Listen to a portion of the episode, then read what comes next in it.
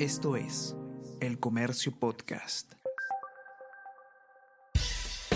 Buenos días, mi nombre es Soine Díaz, periodista del Comercio, y estas son las cinco noticias más importantes de hoy. Viernes 19 de mayo.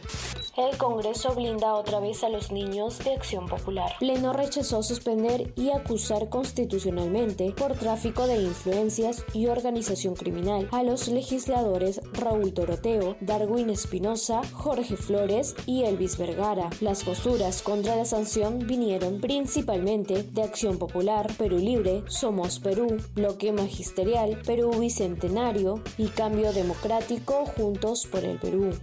Ley Mordaza queda en suspenso tras cambio de postura en bancadas. Perú Libre dilata segunda votación de la cuestionada propuesta que eleva la pena por difamación. Hubo receso para buscar texto alternativo.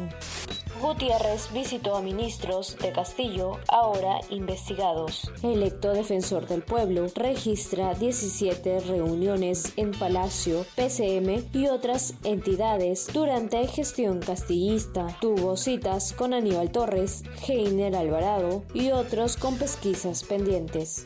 El 30 de junio, corredores dejarían de operar si ATU no cumple con acuerdos. El retiro sería efectivo si es que la ATU no cumple con llevar a cabo una serie de medidas. La deuda que tiene el Estado con este servicio de transporte de pasajeros asciende a los 370 millones de soles.